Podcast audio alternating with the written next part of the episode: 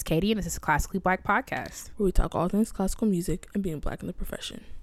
With trap beats playing in the background. Uh, hey, girl. No. we ain't here in more ways than one. Uh, okay. In your speakers and in the house. You know how I was just thinking about? Um, I was like, how are they? What are they doing? Is um percussionists? They probably got them little drum because things. I'm just like no, but but like you think of all the instruments that percussion uses. Like how many of y'all really got a marimba at the crib? I feel like I feel like the the uppity ones do low key. Not the uppity. I mean, yeah, the uppity ones, but they not those. Those ones already with a job. Like how many college students have a freaking set of timpanis and marimba? Like because there's more to timpani than just hitting the drum. Like you know, Right. so it's like how what do the lessons even look like? Yikes! I Oh my know. Somebody tell us. I'm I'm curious now. Yeah. yeah, like somebody who's in college studying percussion. Like what Ain't are no way y'all you not- doing? Yeah, ain't no way you're not regressing either because, yeah, and even the smaller stuff like this like even though it's small don't mean that you got it because you probably don't need like you you know there's a bunch of different small stuff i don't know how what right. y'all what y'all excerpts be looking like like i don't know if your excerpts are like primarily just a couple instruments i could see that but still like it's not that you don't have to practice the other stuff like Mm-hmm. right. how many y'all? So y'all got a bass drum and four timpanis and a marimba and a freaking glockenspiel and some cymbals and a tambourine and a triangle all them and a instruments, all them ratchet. instruments you just named off made me stress for Ina if I picked percussion back in fourth grade. my mom would not. My mom was. I signed up for the trumpet and it didn't work out. Some people know that early classically white. I signed up for trumpet and viola, and my mom was elated when it didn't work out. yeah, trumpet. She was like, "Yeah, you're not going to be playing that in here." Yeah, because I mean I could see that. My Yeah, mom wanted not. my brother to play trumpet for a while. I was like, girl, But you know, let me not. Let me not make Peyton upset. So well, I mean, he know, he know the situation he in. you know where we stand. You know he, he get emotional when I be coming for him. So Um, yeah. Well, I mean, if y'all know how y- how the percussionists are managing, let us know. yeah, curious. Um, I'm- I have no idea how y'all are, y'all are doing that. I mean, if you're managing how I manage, then I'm sure that's not, none of your concern. Okay. You know, instruments. Okay. Inti way. Oh, I'm just saying, trying to be as transparent as possible because, baby, I do the it's the bare minimum around here. For This real. podcast, pay my bills with teaching. My couch is tired of me. I swear I heard her uh, sigh when I went. Okay. I sigh. Listen, these these lessons, you know, I'm not even going. All I'm gonna say is like before I was like, well, you know, we we we gonna see because I haven't got I hadn't gotten like all the way deep into doing online school yet a couple weeks ago. So mm-hmm. I was like, you know, we're gonna see what happens. You know, unprecedented situation, all of that. Now I'm gonna need my money back. like that's really what it's gonna have to be because I had studio class for the first time the other day. Oh, girl, you sent me that video. And I was like, I would have to put myself on mute. Because- gonna make me a sandwich because that was ridiculous. Yeah, I was. I mean, I was on mute, and you could see in my face, like my freaking. I was looking like, and I'm sure. I'm sure nobody thought it was because of like the person's playing because we couldn't hear them, but like, um, it was hard for me to um. I, I first of all, I didn't know it was this bad because in my lessons, like my teacher plays a bit in my lessons, but it's obviously mostly me playing. Um, but we had a virtual studio class and especially when there's so many people on the call there's like 20 like 24 people in my studio like um the microphone doesn't pick up the lower register of the bass. So anything they play below like an open a string is like basically inaudible. So you're hearing like so this person well this happened to multiple people. Playing an excerpt every time they went below the a string just completely cut out. It was silence. Jesus. you could see them playing. It was kind of like i mean you could see them roboting. Um but it just especially on the especially if you had anything to do with the extension you could just could not hear it. And so like our teacher had to have them play stuff over again. We still couldn't hear it. And it's like he can only say so much. How he gonna t- Right. you know like what he gonna comment on something he didn't hear? Like You, he- Um, they might need you might need mics, but who finna buy a freaking podcast mic for this? and For- for studio we heard amazon is sold out. Right? Because I feel like at first I was like, y'all really making all these podcasts, but then I realized like there's a couple people who gonna need who need like a mic so pe- you can hear certain stuff. The girls who are teaching dance classes online and junk. Yeah. But I was just like, and like, of course, that's not our professor's fault. That's not Eastman's fault. But guess whose fault it also is not? Mine. Very true. And you pay for what you you get what you pay for. And right now, I'm getting significantly less than what I pay for. I mean, you might as well it. make y'all just make make videos and put on a Google Classroom and make y'all comment on it. Mm, That's true. Especially just because like there are parts of things that I'm paying for that I just don't get anymore. Like I don't Mm. get orchestra. I don't get the same quality studio class that I used to get, and that's just simply a fact. Like that's not no like shade or like blaming them, but it's like Yeah. But I think I I think a lot of people I think a lot of people are just charging it to the game. which, is, like, they ought to do instead of charging it to me. okay. because my one of my principals emailed me and it kind of made me angry because she was like, I hope lessons are going well. Can you can you send me the names of the students who are not participating in lessons so they don't get charged for lessons? And I'm like, I mean, I guess, but one, you don't care about how lessons are going, and two, because she's all because she was like, people aren't paying tuition. I'm like, sis, people are not gonna pay tuition. You know what I'm saying? The people had a lot of people are being good sports about it and are paying their private school tuition, but a lot of especially like the the the little Catholic school, one of the Catholic schools I work for is Title One. You a lot of people got laid off, sis. Like you should have known that. You gonna have to talk to the little. I don't know how Catholic schools work. Whoever's above you, who who owns your, I think it's a diocese. I don't know, really pay attention like that. I'm not Catholic, but whoever who owns the school, you got to talk to them. But a lot of stuff has to be charged to the game. So Yeah, I feel like the least the least they could do is if if studio's not working out, find a different way to do it since you got to pay for it anyway. Yeah. And some people that are not only just in orchestra, because all of us are in, you know, orchestra of some type, but also other performance credit classes that are not happening because they just simply can't. Like, you Mhm. know, the Baroque Orchestra, the, the New Music Orchestra is like, what we finna do? Nothing. And I'm really curious to see like how this is gonna play out in the fall. You know what I'm saying? Exactly, and that's the thing about that's the that's the other thing about um college is if uh, like a lot of people can't pay the tuition. If you don't pay your tuition, you don't register for classes. Registration is next week. They have to figure some stuff out because I bet you some people not gonna be able to make that tuition bill. It's a whole bunch of people who um don't get the classes they want because everybody who can't afford to to register for classes is out. Because imagine you were struggling before to pay your tuition before this. Right now, your mom tell you So it's a mess. It's a mess on all fronts. it's a freaking mess. I mean, I'm no economist, but somebody gonna have to just let some stuff slide. I mean, I don't know how that works in in you know regular talk, but it's like some stuff just gotta slide. I Some stuff mean, yeah, and if we talking about who broke me or y'all, come on. right. I can guarantee you I'm broker than the Eastman School of Music. So And Cuomo talking about how the, the state of New York is already in like fifteen billion dollars of debt. I'm like, already? Girl, it's a mess. yeah, he can't blame all that on Rona. That don't sound right.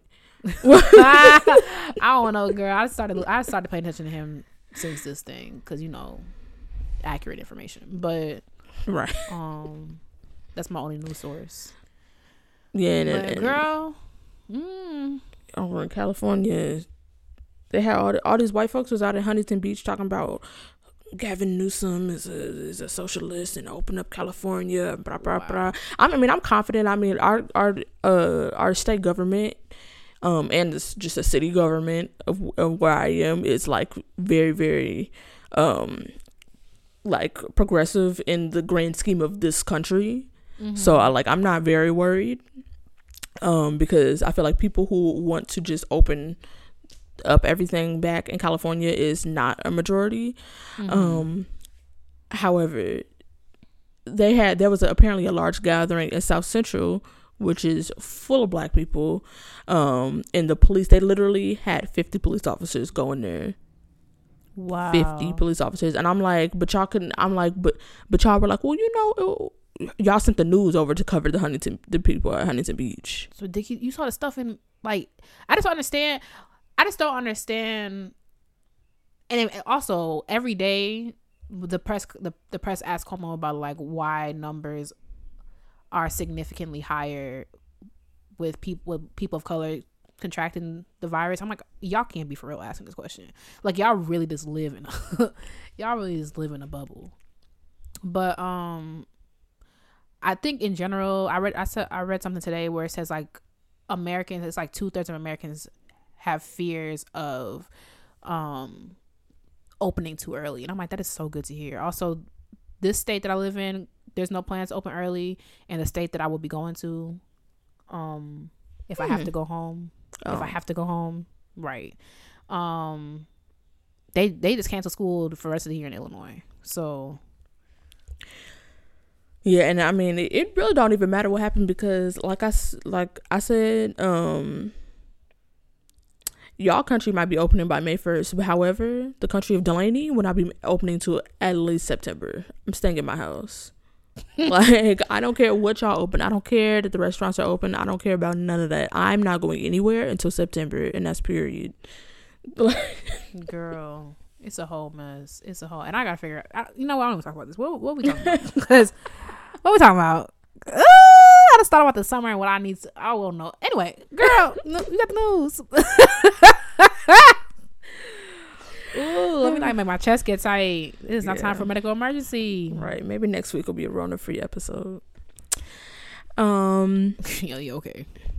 Ain't no way. Ain't no way. It's all it is. It's all people talking about.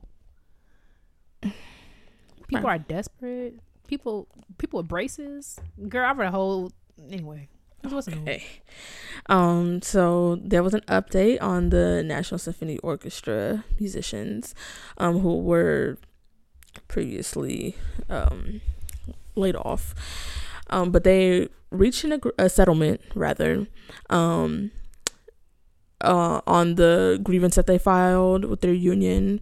Um, as we talked about the last episode of the, I think it was the episode before, the Kennedy Center um decided to furlough all musicians um, but that wasn't permitted under their collective bargaining agreement. So um, they had a settlement, um, and the musicians would not be furloughed. Um, but since there there is obviously this huge economic impact of COVID nineteen, um, they're going to be making some concessions, substantial concessions to the amount that they're getting paid. But their agreement was extended uh, through September 2024 because, as we know, there's going to be a lot of you know things ain't just gonna go back to normal. I Um, wish y'all would really understand that. um, Father help us. but you know it's great because they're gonna at least receive some financial stability rather than y'all just not coming to work and happy unemployment you know Right. um but uh yeah so unfortunately this doesn't necessarily extend to the kennedy center uh staff um so it's starting with just the orchestra but the orchestra uh, musicians have uh, started by pledging at least $50000 of their own money over the next 10 weeks to support the national symphony orchestra staff Oh, wow. um that has not uh been included in that agreement. So um it's nice to see them sticking together over there. Um it's hard out here. We're all you know especially those of us not getting a stimulus check. But anyway. Um yeah so that's that. Um and then on the other side of things or not on the other side it's literally the same side um Okay. the New Haven Symphony Orchestra has um, created a plan um, to support their musicians with a COVID 19 relief fund. Um, in this relief fund, it basically just gives uh, donors and ticket holders the opportunity to donate tickets back to the orchestra. I know a lot, a couple orchestras are doing are doing the same thing. Um, but yeah, um, they've also set up a donation page, so I'll link the um the page just in case you know, just in case y'all got it like that. Um, I also put me and Katie's cash apps in the in the. I don't Can you I, imagine? I literally don't even have a cash app. Um, but uh, yeah, they've also started rolling out some um online uh content, trying to connect, you know, to their community and and just put something out um, and reach their audiences. So that comes in the form of virtual Q and A's, um, their live streaming performances. Um, they also have a, a podcast called the Listen Up Podcast. Um, it's a series um, that shows listeners how modern music is inspired by classics. Um, yeah, they actually have one um, that's called From Lady Gaga to Bach to Axl Rose to Wu Tang Clan. So sounds interesting. Um, they've also uh, have some online lessons for, for kids, um, and which includes some tools for teachers and parents turn teachers, um, who have to deal with their kids at home practicing. They don't really know what strings a violin even has. Um, these parents and these instruments. Somebody just Right. broke a string this week. um, right, they're gonna What tie it? around. Okay, tie it around the neck. I told her, I'm like, baby, see if you can. She's literally older than me. I was like, just go down to the music shop and see if they'll fix it from your car. And they did. Thank God. Oh, that's good. Um, and then they've also um put out some recorded music so that people have the opportunity to listen to their music on Spotify or YouTube. So, um, yeah, in addition to the donations and everything, they've also created a system where like each of the 25 board members reach out to three or four musicians just to thank them for their work um, and just try to make a connection there. But yeah, so that's that. Um, I mean, New Haven be doing. A, they they have, they have a lot going down on down there. So like that Mhm. doesn't surprise. None of that surprises me. hmm Um, but you know, last but not least, always something to look forward to at the end of the news segment. Um, God is coming finally. anyway, um, piece of good news to look forward to if the Rona is off our necks by November. Um, the Atlanta Symphony Orchestra is um presenting their principal bassoonist slash our, one of our former Black Excellence. Uh, what do we call them? Honorary, honorary. I don't know how to say that word. Um, honorees. I said I said honoraries. Honor- don't laugh at me. Um, um, honorees. Um, Andrew Brady. Um, he's gonna be making Period. I love him. right. He's gonna be making um his solo debut with um the orchestra on that concert. So the um he's gonna be uh performing the Five Sacred Trees by John Williams. Also on this program is Dvorak Nine from the New World, which is relevant to this episode, and um Umoja by Valerie Coleman, who is also one of our Black Excellence Okay. honorees. I'm proud of you. Okay. Proud of you, Tink. You know what? No, because what you're not gonna do is call me Tink. Because let me think back. Because there have been plenty of times. No, I'm trying to think back of a time for you. Because there have been times for you as well. But you know, that's in the past now. Right. I really hope I remember one. The Lord tells us to forget the former things. No. Well, hold on. he does. Anyway, we ready? Because you're not gonna Tink me.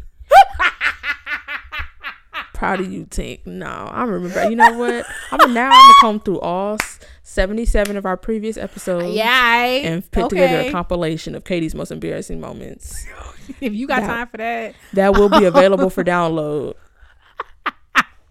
as a bonus episode. oh, you troll me at the end of You- every episode. Literally, oh yeah, when you like Custom Pip podcast, that yeah, at least you know what? At least this is another word. You can't say the name of the show. Okay, I was out. This is going too far. Why are you? Not the neck roll. it's not even all of that. We can relax. All right, I can't be proud. okay. Anyway, let's go to your intermission. Wow. Okay. today's intermission is inspired by um, a trend I've been seeing on TikTok, also relevant to today's program. Um, so I have um, some questions I'm going to ask you. You put 10 fingers up, which you can't do. You can do like one hand and then one Oprah. Um, but you put, you put 10 fingers up and then if you have done one of these things, you put a finger down. Um, I have 15 Okay. so So, so just in case just in case like you don't run out because like you when it comes to certain things in classical music you're way more hiding another finger behind my elbow. okay um if you are listening oh duh you're listening because it's a podcast you can play along with us put 10 fingers up and here we go I did this one for um the black mom one, and I had one finger left. Like things that your black mom says to you. i had a couple fingers left i had a couple Yeah, but your But mom is nice. Not like your mom, like the way you describe her, like like she like she let you be.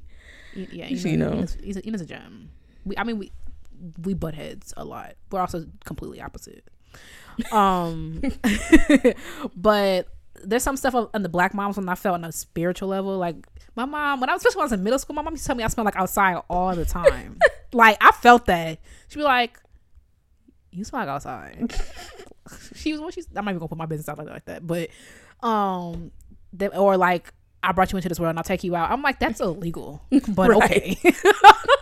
Go off. Right. Um, but here we go. Okay. Put a finger down if you've ever been late to a lesson.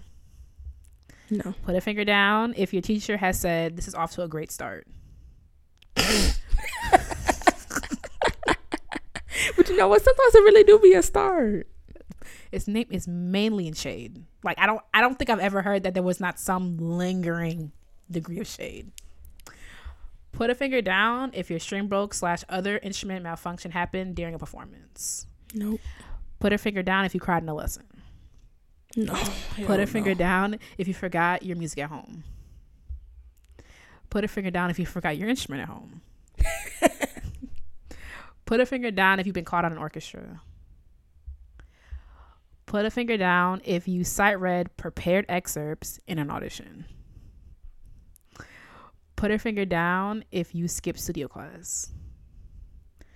Put a finger down if you rolled your eyes at a studio mate's comment. Come on, who you talking to? Put a finger down if you've hoped for the best for a jury. Girl. Put a finger down if you've hoped for the best in excerpt class. Put a finger down if you consider giving up the instrument at least once a week. Girl. I'm out of fingers. Out of um, all ten? I'll finish though. Put it. all ten? we should have been saying something. I thought I was gonna save it for the end. That's why I kept going. Oh, okay. Put a finger down if you got teary eyed at the sheer beauty of a performance you were a part of. Put a finger down if you chew gum during orchestra rehearsal. Dang, Delaney, I, I, I knew you would have more fingers than me, You know I love rules. That's why. and I don't. Okay, I don't not like rules, but I find once I can figure like out how to bend a rule, I'll do it. Oh, see, one I don't like. that's I'm like. I'm like character one or flaws. the other. Like I, I don't follow rules blindly. So like, if a rule is stupid, but like I don't like bending rules. Yeah, that's one of one, what's one of my character flaws. If I can figure out how to bend a little, like if I know I can get somewhere late and you're not gonna say nothing, I'm just finna get there at nine oh five. If I have to be there at nine and I know I could give me a nine oh five, a nine fifteen, I'm going to Java's at nine. You know what I'm saying? Um, that's just one of the things. I don't know if I'm working on that, but you know, it's one of my character flaws. I Okay, mean, where you going? Get to your couch late. right, right. I mean, now I don't even. I'll be on time to everything. Mm, Oh yeah, that's true. People be late to meetings and stuff on Zoom. I, I, I, I'll be like, one day Samaj texted me. I shouldn't have said her name. Whatever. She texted me at um like three oh seven. Miss Brown, did we settle last? I'm like, yeah, girl, I'm coming. She's so cute. She's so cute. She don't listen though, but whatever. Okay, I'm gonna. I'll read them back to you since you don't have them. oh, that's it. that was that was it. How many fingers? Oh yeah, how many fingers did you have left? I have four fingers left. Okay, I should have sent these to you. Do you have negative want- fingers? I definitely have negative fingers. okay, let's go back. Let's go back through these. I said if you put a finger down if you were late to a lesson. No. Yes. One time, Mr. Taylor was waiting for me. Was how you. That's how you know I was actually late. Sorry, on my face.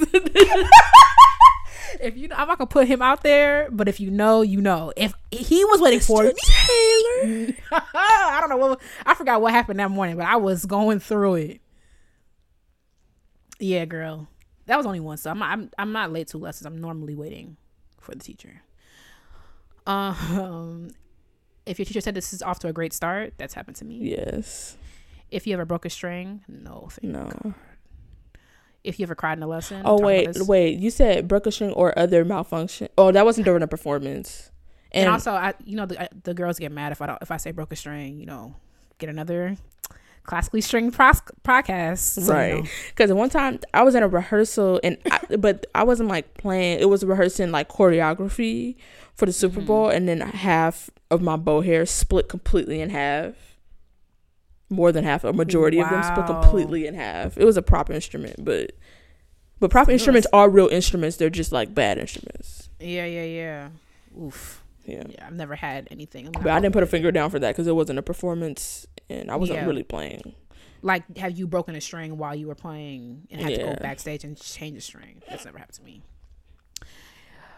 Put a finger down if you forgot your music at home. Yes. That's happened to No. Um, put a finger down if you left your instrument at home. It's not that bad, girl. But I've almost done have. that. I've almost I've almost done it, and I'll be like, "Why I feel so light?" Yeah, girl. I was really about, and I was about to drive far, so I was about to drive to freaking Malibu from Inglewood, um, and especially like in traffic, that's like well over two hours. I would have been so mad. I also wouldn't have made it. Yeah. Yikes. Um, put a finger down if you've been caught on an orchestra. Yes, I have. That was I've early been- Cadence. Go ahead. I don't know. Sorry, I just didn't know if that. I didn't put a finger down for that, but like we used to do that in high school, but it wasn't like I got called on. You know what I mean? It was like Oh, no. everybody got. So I No, really I. I got called out for chewing gum for Oh. being clueless. Yeah, Okay. early Katie. Yeah, he was like, "You're just sitting there clueless." Oh, good times. I love him now. Um, okay, Stockholm. I'm just kidding. Um, put a finger down if you side read a prepared excerpt. Yes. Not an, 'Cause an audition. No. on an audition because I saw the excerpt it said like Mozart 40. I was like, I know exactly what part they're gonna ask for. Yeah. Okay. I get because I hate when they just give you a whole movement like sis, just tell me which metric it's just annoying to learn an entire movement. So I was like, Oh, I know Mozart 40. It's gonna be that little bup, bup, bup, bup, bup, bee, up, up, up, period. It wasn't that. it wasn't it wasn't that at all. And I was looking dumb. I was looking very dumb. Because it don't matter. It could be Mary Had a Little Lamb. If I didn't practice it, it's a dub. Um, if you skip studio class, Yes. yes, you said yes. Mm-hmm. I think I skipped studio class once. Not just because like, oh, I don't want to go, but like, Mm-hmm. yeah, I think I had cramps or something. I was like, yeah, it's a dub. I skipped studio class one because I didn't want to go, and the second time I can't say why, but I was doing something and I couldn't leave. I'm not gonna say anything else. Um, number ten, if you rolled your eyes at a studio mate's comments, Absolutely. Absolutely. That should have been a rest of my fingers right there. whether it was directed at me or someone else. Yeah. 'Cause if it's Because some of y'all don't know how to talk to people. That's why. Yeah, and also some of y'all just be talking, just say, be saying dumb stuff. I remember I said that one time. The, this the girl's recital was like the next day. He offered some el- elaborate thing. I'm like, you sound dumb. Shut up. Like, I don't. Oh I yeah, you should you should uh experiment with with with scordatura or something Yeah, like that. that's what it was. I'm like, you so, just shut up. If you don't have nothing to say, just be like, yeah, it was really nice. like stuff like that. Oh, studio class. Okay. Um, if you ever hope for the best in a jury, absolutely. Yes. Walton, second movement. Um, if you ever hope for the best in excerpt class, I don't have excerpt class. girl, she should have known it was gonna be a dub with you gave me Mendelssohn last week for the first time. um, considered giving up the instrument. Consider giving up the instrument at least once a week Yup. Every week at least at least once um got teary eyed at the sheer beauty of the performance you were part of Mm-hmm. absolutely gate my first gateways that was incredible Um, and then chew gum during orchestra rehearsal. No. Yes. All right. Um, I'm curious. Maybe we could like we'll talk offline because I feel like this will be cute, but people don't won't do it. I don't know. We'll figure out. All right. I want to figure out like I want to see what y'all been doing. I want to see how bad y'all have been because you know Right. How many fingers y'all got left? because I have negative. I think I got all of these except for two. so Wow. Did the us I ain't crying. I ain't, I ain't no punk. I ain't crying in class. So Right. not saying you're a punk. I'm just saying like I'm a real G. Real G's don't cry right. in front of people. In front of people. Right. I will, I will, I will barely be about to. I'll be packing up like I'll be on my way to my practice room. Freaking, this is a dumb man. but I'll be, I'll be damned if dentist, before you see me shed a tear in the class. No. Ah, nah, good. I'm telling you, my voice might crack, and that's about as much as it's finna do. Right. Whew, all right, we ready to move on? Mm-hmm.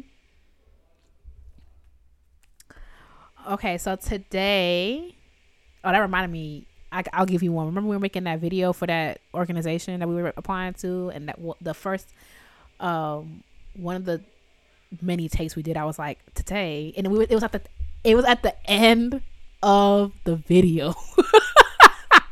No, it was at the very beginning. It was. Yeah, it was at the very beginning. It was. Oh no, but there was one at the very end. I think I messed up at the end of one. Girl, I don't know what was wrong with that that because we were acting like we've never made content before. that I watched that about six, seven times. I know you did. on at the first time, then many times after that as well. Okay. like I just don't understand why that day was such a struggle. Maybe because it was the stress of it all. Because I we were literally not supposed to be doing that at the time. Well, maybe you could have, but I'm not gonna put say too much just in case. I also was not But- supposed. to. I was certainly ignoring messages. Oh, I thought you were on break. I can't remember. I can't remember. I was never. I didn't have breaks. Come on, that Wow. requires structure in the schedule. Girl, what? I don't remember why we thought we could just do that. And also, We we, just took over that hall. Like we like that was a day. I'm just getting angry thinking about it. Also, never mind. But um, today we are talking about um, basically you call me out Delaney, but basically we're talking about like how blackness and black music is used and how black people don't really get the same recognition for using black music in classical music. But if a white composer does it it's high art it's like you know well accepted it's well incorporated into the canon and stuff like that We're just talking about basically how um, the culture vultures have flown over to our neck of the woods. Yes, basically. so that's literally what it is. So we're gonna ease you in by talking about um a really recent um example of this in popular culture, and then we're gonna switch over and talk about Dvorak and his um relationship with Harry T. Burleigh and how Dvorak was um incorporating a lot of black and brown elements whole songs even into his music and how he even though Dvorak had a lot of um black students and whatever he had a really close relationship with Harry T. Burleigh somehow Burleigh's not as big of a, as a household name as Dvorak is. So we kind of get into that.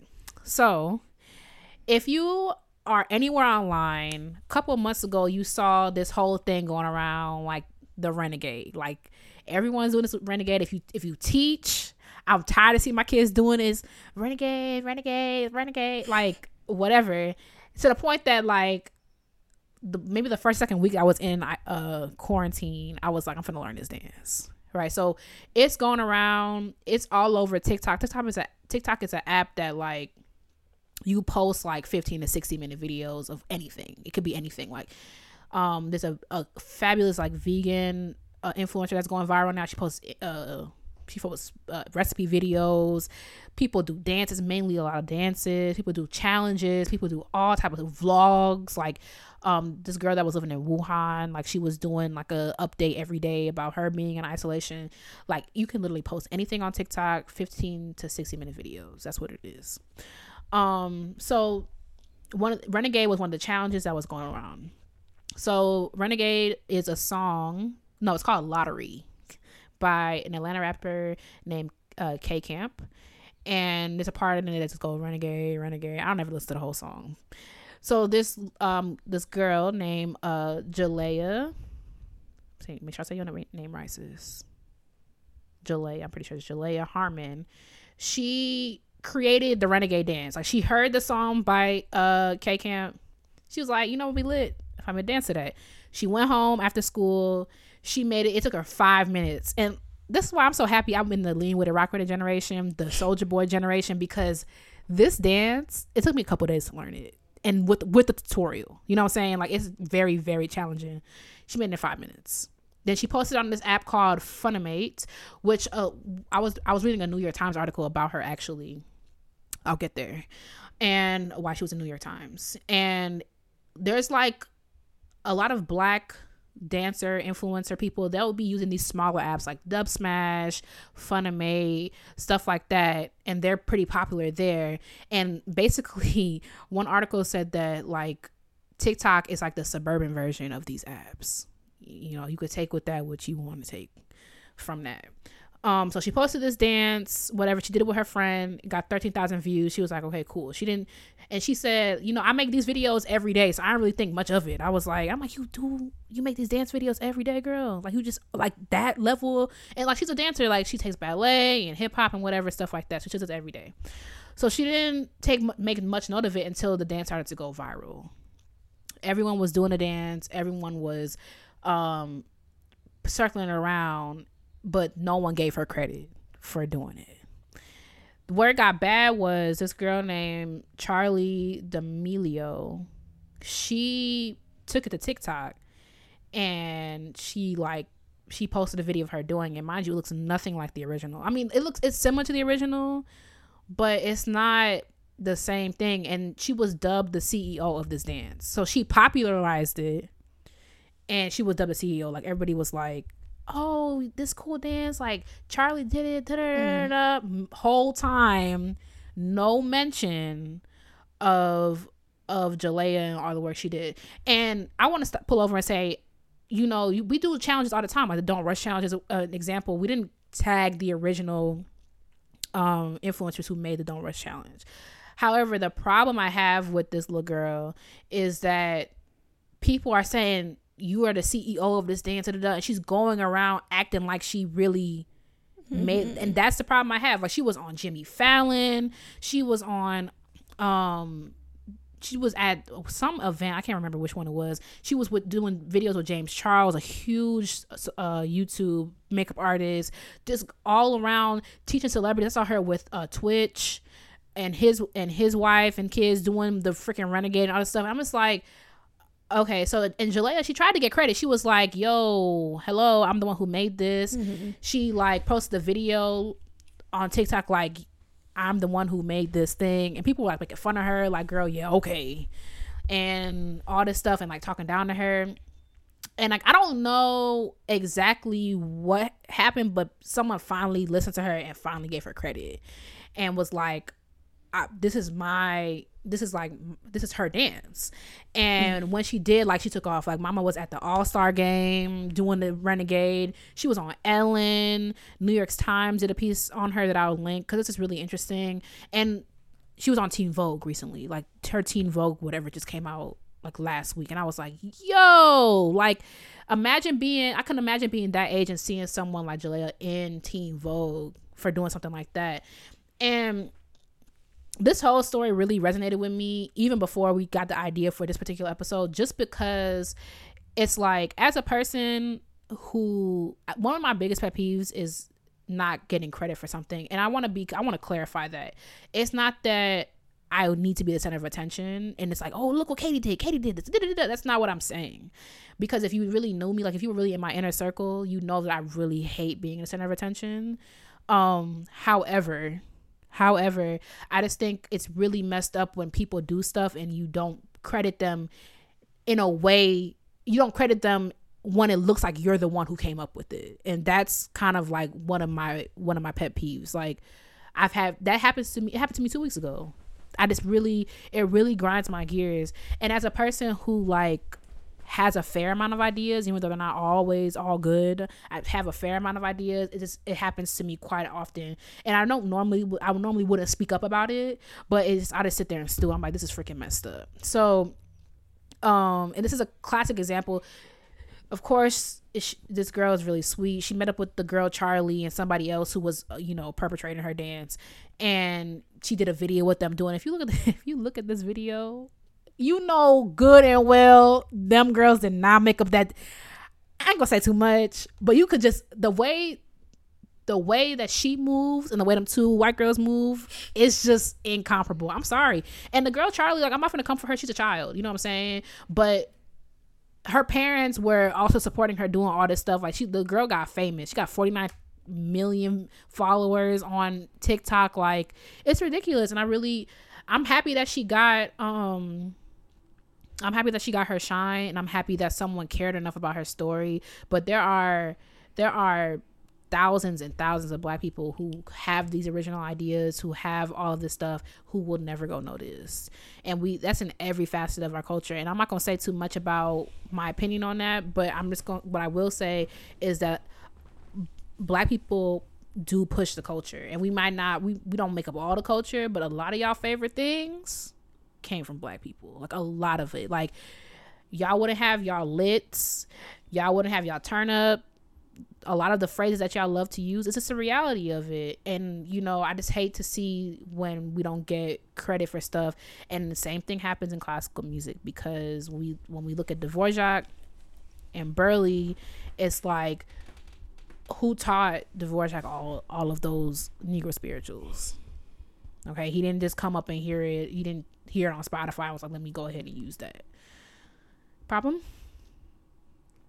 problem Okay, didn't think so. But um, yeah, that's about what you what you think about this. Have you did you hear about this going on? Like, what what do you make of? I know you be on Twitter. A lot of this was on Twitter anyway. Um. Yeah. I mean, I heard the, you know, like the the skeletal version of it, like just mm-hmm. like the you know, uh, she came up with the dance someone else got famous off of it and then next thing i knew i saw her on like clips of her on ellen.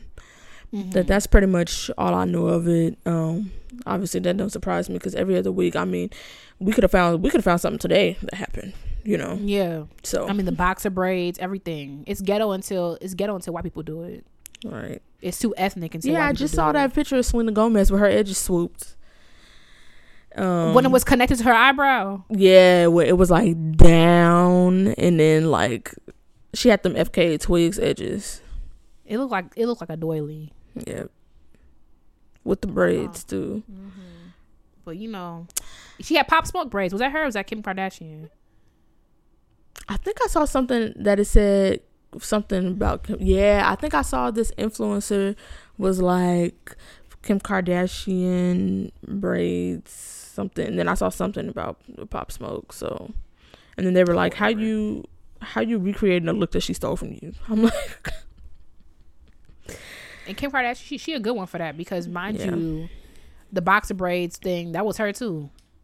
Boxer braids mean the same thing. My mom would blow dry my hair out. She didn't feel like combing my hair that night, so she would put two braids down my down my back. Like, come on. Okay. Anyway. Yeah. Tell the um, people about Dvorak. Um, yeah, so I guess I'm gonna just do a brief overview of Dvorak's life before he came to America because he didn't come to America for a while. I think he was probably like he was like Loki, I think in his like fifties or something when he when he finally came over here. But um yeah, so as y'all sh- probably know, Dvorak is a Czech composer, but he did come from a bohemian family.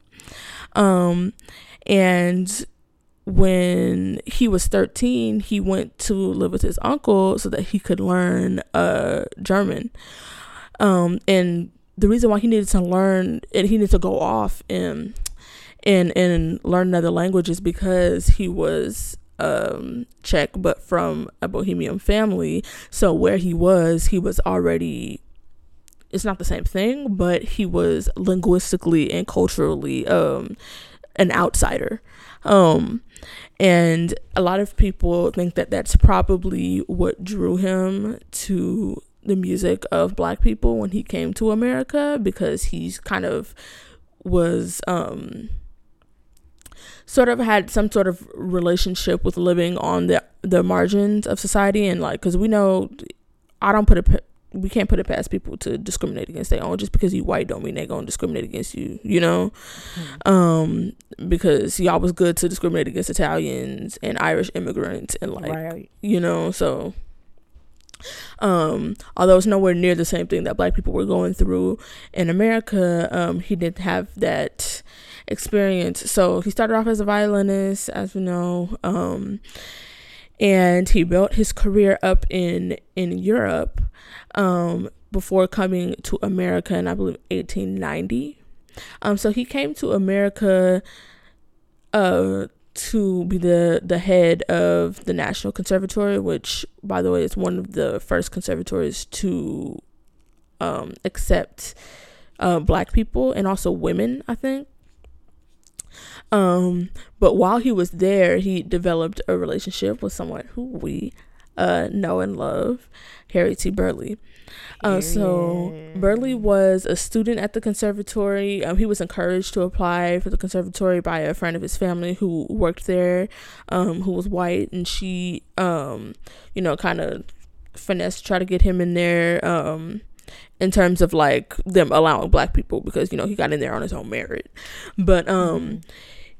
While he was a student there as um, a singer and a bass player, gang gang. Um, he would he had a job like as a janitor, um, and he would be singing these Negro spirituals, and so Dvorak, um, her, would hear him, uh, singing these spirituals, and would be like, "Hey, could you like come and and sing some of these for me?" Um, and that's really where he got his introduction to um to Negro spirituals. You got it from uh, from Burleigh, and I feel like a lot of people, a lot of people don't even know that these spirituals influence his music because it's not as overt, like as say jazz's influence on Gershwin. Like you can hear that because you know there's a very distinct genre of music, but how many people in America grand scheme can can identify what is a Negro spiritual and what is not? Um so you know, you can't necessarily um, hear one of the Dvorak's compositions to be like, oh yeah, yeah, yeah, that's go down Moses right there, you know. Mm-hmm. Um, but after after meeting Burleigh and after um after being influenced by these spirituals, one of Dvorak's most famous quotes um actually came from um his introduction to the spirituals. I'm just going to read it. It's from a an interview that he did with the New York Herald um, in 1893. Um, but it says, In the Negro melodies of America, I discover all that is needed for a great and noble school of music. They are pathetic, tender, passionate, uh, melancholy, solemn, religious, bold, merry, gay, or what you will. It is music that suits itself to any mood or purpose. There is nothing in the whole range of composition that cannot be supplied with themes from this source. The American musician understands these tunes, and they move sentiment in him. So Dvorak was um, public with his support mm-hmm. of um, of Negro spirituals and Black music, um, and he was also uh, very public with his support of his black students. He did encourage a lot of them to pursue um, careers in composition. But somehow, I mean, even Dvorak throwing his his weight behind um, black music was not enough for the world of classical music to um, to accept it. Um, a lot of people, I, I looked up some of the reception to Dvorak 9, which is the, the main um, piece that you can hear um, the spirituals in. Yeah, like you can hear a bit of Swing Low, Sweet Chariot, some Steal Away, and some Go Down Moses in that piece. Um, and I looked up some of the reactions, and some people were just like completely denying that he used any of this, and then some were like, "Well, I mean, he might could have used a little bit, but I mean, it barely even contributed." You know, so I mean, people, people hear what they want to hear because remember, uh, Leonard Bernstein got up there and was talking about how um, these orchestras need to reflect the country that it country that it, it's in. That was years ago. That was like 30, 40 years ago, and y'all and y'all get into the 2010s. I'm like, you know what we might could do? Might give me a little fellowship so we can bridge the gap. Nah, y'all hear what y'all want to hear when y'all want to hear it, Mm-hmm. and that's what it is. Like he could he could have he could have said Burleigh wrote the whole thing, and they would have been like, Well, I mean, he couldn't have done it without really you. write? And, well, how much he really write? What you right, mean by wrote? Nah, y'all Right. what y'all want to hear. I defined the whole thing. Like, yeah, whole. You mean like half?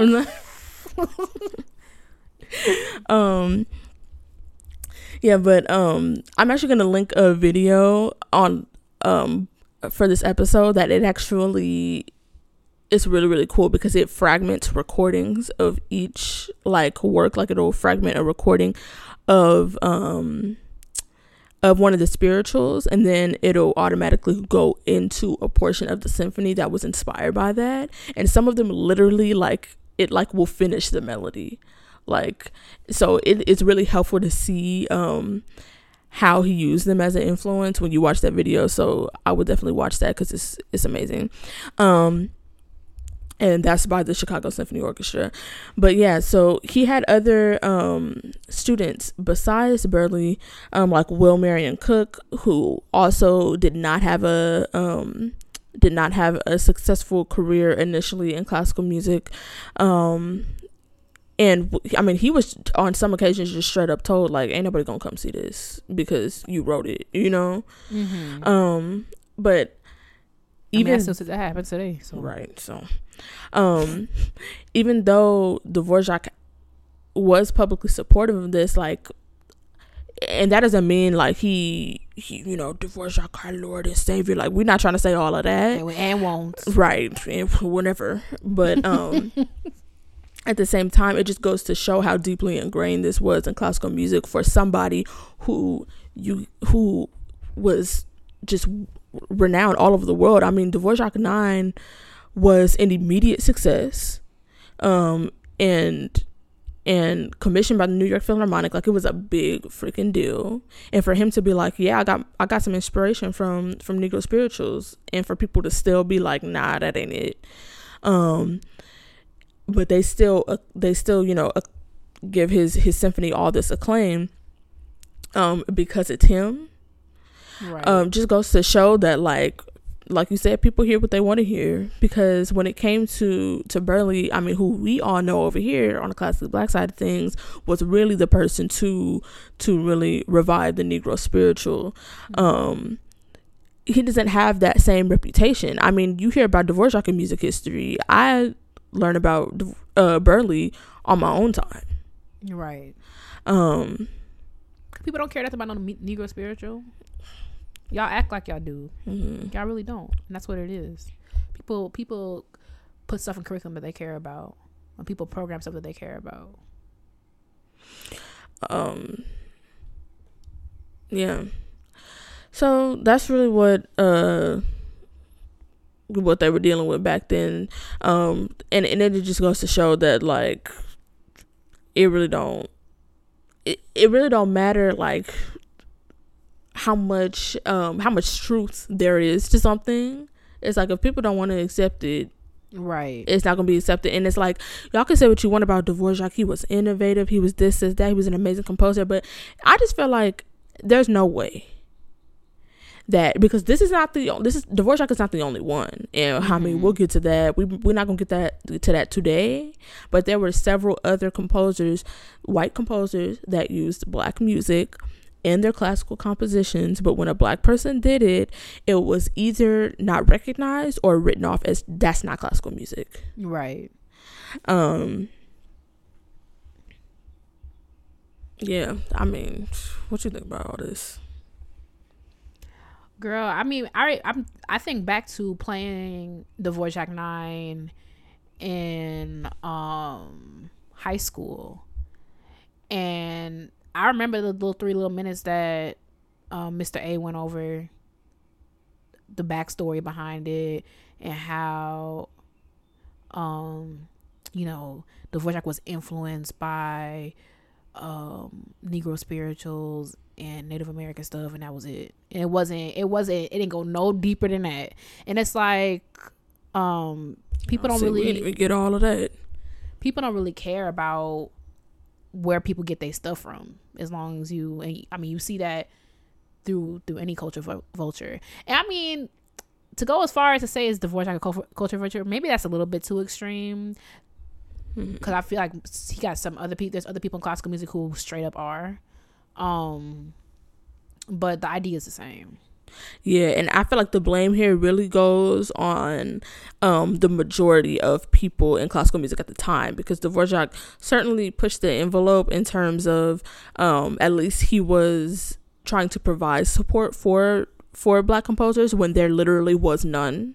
Mm-hmm. Um, so, but I feel like a lot of the blame as to why like these composers were not given the recognition that they deserved goes on to the classical music just the classical music community and like and that is still a freaking situation of people not wanting to accept um things that are a little bit you know different right. and um and not and just wanting to write it off as like it's not it's not classical music or it's not relevant to what we're doing or it's not good enough especially when it comes to black people especially when it especially comes and to black people to clarify that's not we don't mean your your concerto for musical chairs like that's not what we're talking about we're talking about like certain when certain genres or certain people are doing the writing of classical music all of a sudden it's not classical music or yeah.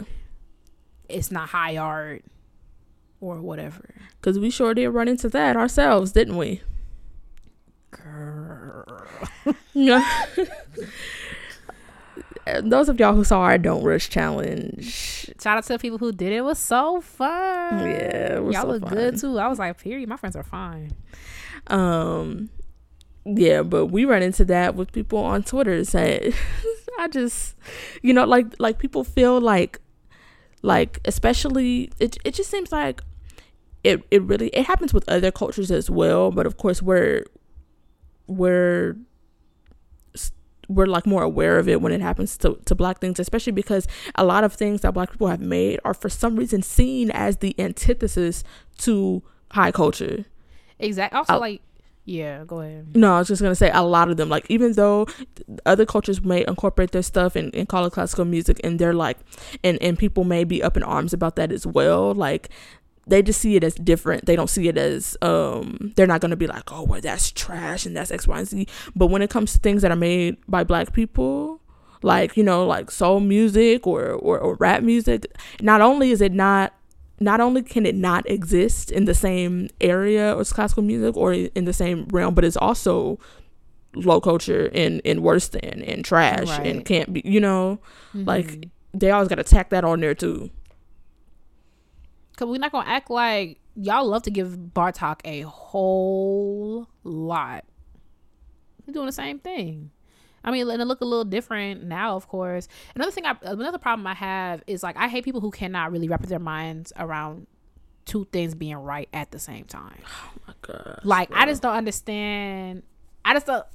I just I I'm lost for words because it's just like it's like um one person was like uh y'all did the don't rush challenge but why why couldn't y'all use classical music first of all that's dumb because it's literally called the don't rush challenge it's not called Haydn Symphony Number Three challenge. Like, there's a reason why we use that song for one, and for two, you can like. I mean, maybe y'all know the entire scope of Beethoven's discography or whatever you want to call it, his his repertoire. Good for you, girl.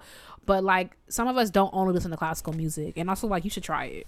Like, you could like what you like, but there's other stuff like just because we l- were listening to a rap song doesn't mean that we can't like. I mean, just because we're classical music doesn't mean we can't like rap music. Like yeah, and Garrett had and Garrett tweeted that he was like, like hip hop does not exist. Like it doesn't have to exist at the expense of classical music. Like they can both be. They can both happen. Like I don't and it's crazy that you have to say that because there was right. one person that was like this just go this just happens when you're trying to like this this is just like when when black people don't want to fully embrace being classical musicians so they add hip hop to to show that they're still down for black people. I'm like no we add hip hop one because it's the challenge and two because we also like it. It's and that is implying that in order to fully embrace being classical musician you have to only listen to classical music. Do you know how stupid that is? That sounds so dumb. Y'all are so dumb. I call like I saw Garrett tweet that and I tweeted him back. I'm like, wow, we're starting at the at the bare minimum. Like we back to basics this morning. Yeah. He was like, child, all the way. I was like, I couldn't believe I was like, also, I don't really know classical musicians who only okay, I ain't finna say that. I do know classical musicians who only listen to classical music, but I ain't nothing else after that. it's, it's weird to me that you only like one type of music.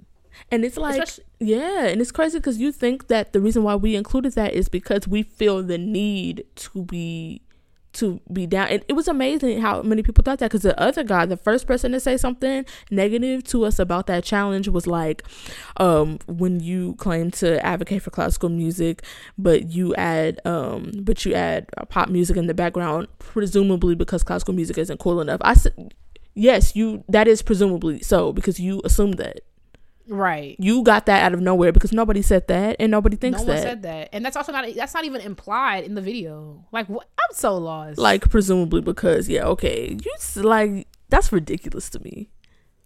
That's just ridiculous. Like we weren't like, oh my god, nobody gonna watch this. Everybody's going to blah, blah, blah, over classical music. I'm like, we advocate for classical music every every single week on this podcast and then some because you- exactly. every chance I get to make my own curriculum at school, it's gonna be black. I don't care. I don't care what the project is. I don't care what the rubric says.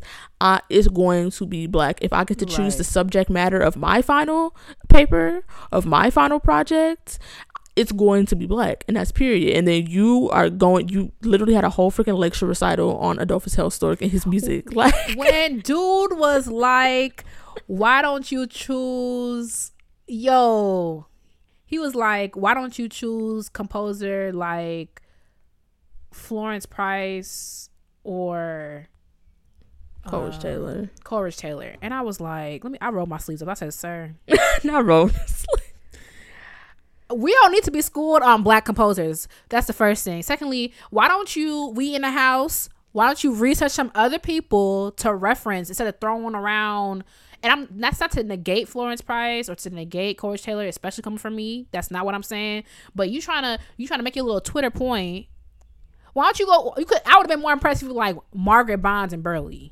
You know what I'm saying? Like y'all found out about this about Florence Price on B- BBC, and now you trying to school me. I'm like, you, you don't even know who I am. Exactly. The fact that you responded to a tweet with me, you, and Garrett, Garrett. talking about talking about uh, recognized black composers. I said, "Oh, you just don't know who you're talking to." I'm like, that's, even- that- that's what this boils down to. You don't know who we are. You didn't even know. because because one, first of all, that a lot of them were in London, and first of all, the only reason why y'all over in London probably even knows because Garrett called out London Symphony Orchestra, and then the next day they posted Florence Price. So it's actually probably thanks to him that you even know right, who she that is. you even know that name. Right. And second of all, we got this whole classical music podcast called Classically Black, and this is our 78th episode. So if we had anything to prove to you, we have already proven it 78 times over. So like, I was so lost. I was like, I'm sorry. Did I dream that I did a whole lecture recital on Adolphus Hailstork? Did I dream that up? I was like, I was beside myself. But I, and I was like, and that's why I was like, you know what? I texted Delaney. I was like, you know, I'm just gonna go back over to Instagram because I can't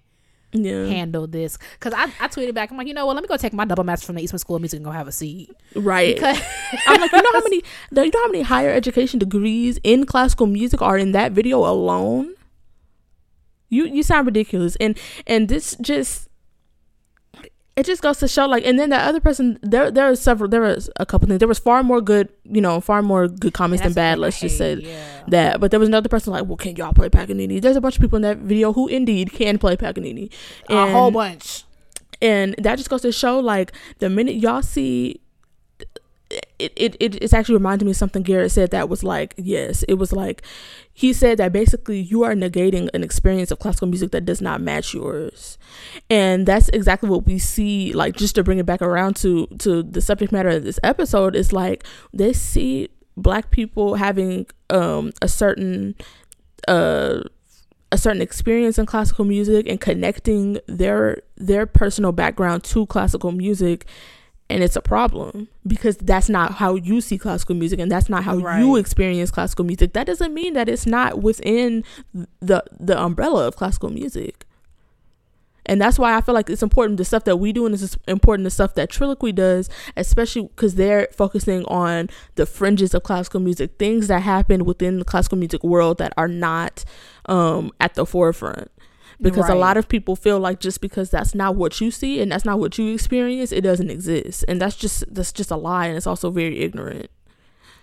It was just like and especially like the the nature of the the video it was like like I think I captioned it like do you know this is what classical music looks like you should have been like oh snap well there's a whole bunch of people in here with classical instruments like we wasn't I was just I was confused mm-hmm. I was just really mm-hmm. confused how that went over your head right but you know whatever Right. And some girl was mad because I had my, my cleavage out, had my titties out. I was like, girl, jealousy is disease, sis. Get well soon. Also, who's that pianist that little? Never mind, I can't say that. I forgot where we were, but she literally be bearing it all, and I'd be like, "Period, sis." Right. So use your wrong. Period, sis.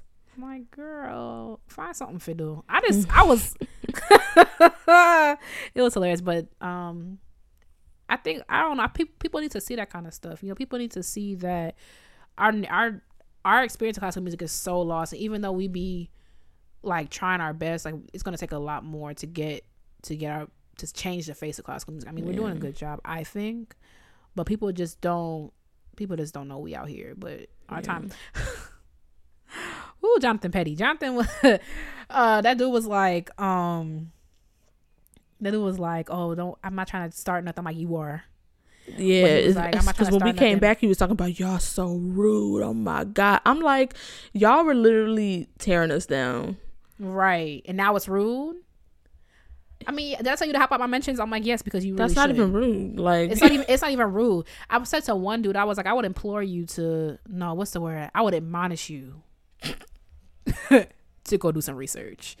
Um, but uh he was like, "Y'all time will come." Jonathan was like, "Our time has come." Thank period. you. I was like, "Period." Yeah, and I just really, I mean, but you know what? I told you, like when I saw that, I had to laugh, and I really had to admire them because y'all are really the best to ever do it when it comes to flipping the script on people and not taking any accountability for your actions. Like right. that was just it was just amazing how immediate it was that you flipped the script. Oh my gosh, how rude. How rude. Right. When somebody literally and I'm a, I'm gonna have to, you know, I generally don't I try not to cuss on the show, but somebody literally was like, "What the fuck is this shit?" Literally said that to. Oh, I forgot to, I was trying to. Yeah, and then her. that was the same person that that that she liked the thing that was like, oh, this was how rude of you to to, to tell me to research. Like to research, I was like, wow, I said way more. Every you, time you I, forgot what what you said about I feel like it's crazy. Like right. you will be so rude, and then they will really try to flip the script on you and try to make it seem like you were the one that's tripping. No, Mm-mm. no, sir. Not I. Got the wrong one for that. I will not be gaslighted on Twitter of all places. This is why I shut that. I shut it down because I was like, you're not gonna get any more energy out of me, girl. And I really wasn't going to, When I first saw the negative comment, I wasn't gonna say nothing. But I saw my good sir Garrett. I said, "Oh, are we playing? Oh, I didn't know we was playing. Okay, let's go." But um, yeah. Well, I mean, I, what are you gonna say? Nothing. I was trying to tread careful because you know I'd really be. I think about all these people who really get old tweets dug up, so I wasn't trying to be one in in the number. um. Yeah, but this just. I mean, none of this, us having this podcast and us doing the Don't Rush Challenge and showing our visibility in classical music would be possible without people like Burleigh who started. You know, um, who who started laid the groundwork for black people in classical music to share their right. experiences. And so you know we're just trying to continue to do that. And um we're not about to be you know gaslighted or ignored. Period. Um yeah period. Um but yeah we will link some stuff for y'all. Y'all could take a look. Um yeah. Right. we are moving know. on. You ready to move on? Mm-hmm. Okay to Black Excellence, where we hype you up, gas you up, and give you your props because there's room for everyone at the top. Who are you talking about, Delaney? All right, so this week I am talking about Marietta Simpson. Um, so sh- I'm gonna make this quick because just because it's just like one of those bios, you know, with oh. like every orchestra in there, every just you know Period. and and she's a mezzo soprano and said you know i'm not even i'm not even really over there that much like with the vocalist girl Mhm. so looking at her, looking at her bio i was like okay she been around here for a minute like sh- you know but you know i'm just i'm a novice when it comes comes to that kind of stuff Mhm. um so for a lot of y'all y'all might be like of course auntie marietta like period like but you know Girl, I've never, I don't, you gonna about to educate me? I don't know what it Right. um, so I'm gonna just go through some of her illustrious career. Um, so I found out me get my about edges ready. her. Hold up. Make sure they still on. Okay, go ahead. I found out about her when she um was uh appointed to the the faculty at the Jacob School of Music at Indiana University. Well, Um, come on in. Right. Um, but before that, let me just let me just give you highlight. Well, everything is a highlight. Um, but um, some parts of her career, um, she made her Carnegie Hall debut playing Brahms's alto uh, or singing Brahms's alto Rhapsody with the Atlanta Symphony Orchestra. Um, she was elected to the prestigious American Academy of Arts and Science for outstanding achievements as an artist. Um, and she included she joined a roster that includes several U.S. presidents, um, and more than 250 Nobel and Pulitzer Prize winners. Um, she's also performed with uh, the Houston uh, Grand Opera, the Louisiana Philharmonic Orchestra, um, the Boston Symphony Orchestra at Tanglewood, the Detroit and Cincinnati Symphony Orchestras. Um, also, she performed uh, in Porgy and Bess with the Lyric Opera of Chicago, um, Los, Los Angeles Opera, Pittsburgh Symphony. I Oh mean, God. just over and over and over again. I mean, it's been you know at the Kennedy Center, um, New Jersey Symphony, uh, just. I mean, Chicago Symphony Orchestra, like Girl, this which orchestras haven't it been? right. I mean, it would really be easier to That would be way easier. You should. You need to list that. like also she was in the messiah with the philadelphia orchestra um also freaking the berlin philharmonic and the vienna philharmonic both conducted by uh sir simon rattle like What? Girl, i just I'm ready to go. right the heck? like come on she's also she can be heard on um a recording of porgy and bess conducted by sir simon rattle and on the can. grammy award winning recording um of william Bolcom's songs of innocence and experience um on the naxos label. Shout out to mara. Um so these are just just a few things. I'm gonna link um i'm gonna link uh her her bio down below which also includes um uh some recordings uh that you can Girl, listen careful to. with that link. We don't got but so much space on the SoundCloud. all right so i mean it's probably just it's not gonna work. Um but yeah and then i also want to give just like an honor and shout out somebody uh dm'd us about giving a shout out to um a woman that is on the front lines of this whole coronavirus thing. Not a musician but just somebody that's helping us all out right now. Um because you know we all in this. But she is dr kizzmekia corbett. Um, Mekia. right. Period. like oh period. my god. Period. um she's um the NIH's lead scientist for the coronavirus Oh vaccine yeah. research. Um so you want to talk about black excellence on a global freaking scale? We talking about Dr. Dr. Kizzmekia Corbett. Um so shout out to her. Black Um, women are really the adults in the room. I mean, Like in every way, through and through. What y'all? What do y- y'all haven't and will not do anything without us? that's period. All these white men are scrambling. We got beaches open and junk, and she's over here making a vaccine. Girl, I gotta go. My heart is just between. I can't do this. right. So that's black excellence. You got a piece of the week? My piece of the week is um Dvorak's Humoresque number seven, a tall tale bop. Um, I linked a recording with um Itzhak Perlman and um Yo Yo Ma. It's just cute. Da, da, da, da, da, da, da, da, da. Um, shout out to me and you playing it. I made it major that one part, but we don't talk about that. Anyway, that's all I got. You good? Mm-hmm. Can we move your face so I could do this exit in peace. Thank you so much for listening to Classically Black Podcast. Don't forget to follow us on social media at Classically Black Podcast. If you have a piece of the week suggestion, a Black excellence suggestion, or an intermission suggestion, send them to classicallyblackpodcast at gmail.com and we will talk to y'all next week. All right. Bye, y'all. Bye.